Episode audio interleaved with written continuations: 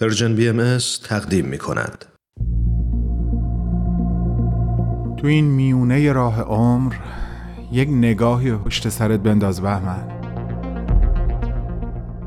پشت سر. حرفای دلتو توی این نامه ها به اونها پر از یاد و خاطره ها و شادی ها دستیابی ها از آثارشون. خیلی از اون آدم ها دیگه تو این دنیا زندگی نمی ولی تأثیری که روی تو یا بشینی براشون نامه همیشه اما در عالم خیال نامه تو می‌تونی اونها رو براشون بفرستی.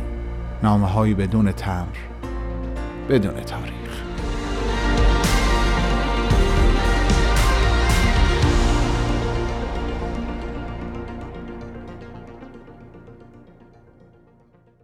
از سرزمینی بسیار دور به سرزمین آبا و اجدادی شما و به نیابت از طرف بومیانی که زندگی و فرهنگشان بسیار شبیه به شما هست خدمتتان درود میفرستم و از شما اجازه می‌گیرم تا کمی به همراه دوستانم با شما گفتگو کنم.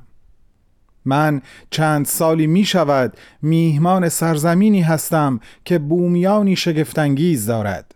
با فرهنگی غنی چون خود شما. با عشقی زاید الوصف به طبیعت و مظاهرش همچون خود شما. و از همه مهمتر سربرآورده از سالهای رنج و غم و پایداری باز درست مثل خود شما. پس من به نیابت از طرف بومیان استرالیا این نامه را خطاب به شما سرخ پوستان آمریکا می نویسم. و در فرصت کمی که در اختیار دارم بخشی از شاخصه های فرهنگیتان را با دوستانم در Persian BMS در میان می‌گذارم. شاخص های فرهنگی که نه تنها اولین بار که هنوز هم مرا به حیرت وامی دارند. درست مثل شاخص های فرهنگی بومیان سرزمینی که اینک میزبان من است. من قطعا نامه ای از نامه های بدون تمر بدون تاریخ را به آنها یعنی به بومیان استرالیا نیز اختصاص خواهم داد. جالب است. نکته ای را همین الان متوجه شدم. این اولین بار است که متن نامه ام را رسمی نوشتم و رسمی می‌خوانم. نامه های قبلی همه لحنی محاوره ای داشتند. نمی‌دانم. شاید احترام و ارادتی که در قلب برای شما قائلم به شکلی ناخداگاه مرا بران داشت که با لحنی رسمی و فاخر با شما سخن بگویم. اولین بار که من از فرهنگ شما شگفت زده شدم آن زمانی بود که جایی خواندم. شما از صدها سال قبل در جمعهای مشورتی خود جایگاهی خاص برای زنان قائل بوده اید و هنوز هم هستید. زیرا عقیده دارید زنان نگاهی مخصوص و منحصر به فرد به مسائل و مفاهیم دارند که بدون در نظر گرفتن آن نگاه و آن بینش مشورت هیچگاه به نتیجه مطلوب نمی رسد.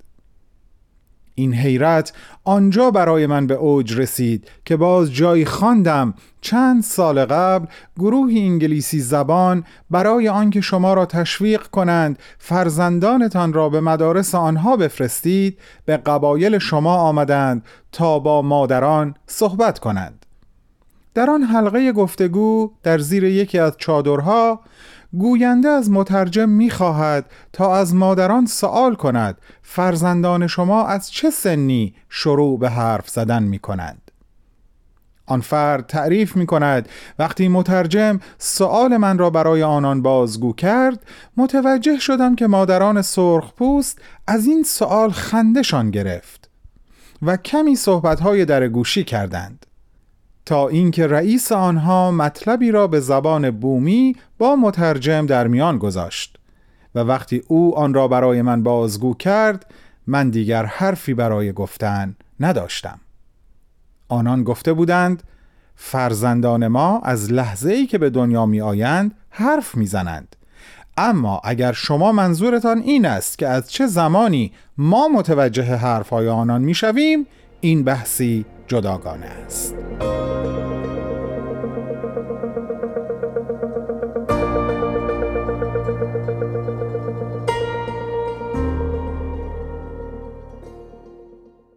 فرصت بیرحمانه کوتاه است اما هنوز آنقدر هست که به یکی دیگر از جنبه های شگفتانگیز فرهنگ شما و ارتباطی که با طبیعت و زمین دارید اشاره ای بکنم. من به تازگی متوجه شدم که شما مثل ما دست چپ و دست راست ندارید و نمی‌گویید بلکه به دست هایتان دست شرقی و دست غربی می‌گویید. شاید در نظر اول تفاوتی مهم به نظر نیاید اما آوردن یک مثال موضوع را روشنتر می کند ما اگر مثلا دست راستمان مجروح شود چه وقتی داریم در یک مسیر می رویم چه وقتی از آن مسیر برمیگردیم؟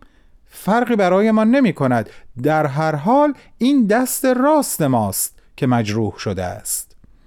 اما شما در وضعیتی مشابه این گونه نمی گویید به این صورت که اگر به سمت شمال در حرکت باشید می‌گویید دست شرقی هم مجروح شده است. و اگر به سمت جنوب ره سپار باشید می‌گویید دست غربی هم من باز هم برای شما نامه خواهم نوشت و به عنوان کسی که زندگیش با ادبیات انس و الفتی دارد از نمودها و نمادهای ادبی و اسطوره‌ایتان با عزیزانم با دوستانم مخاطبان برنامه ام سخن خواهم گفت.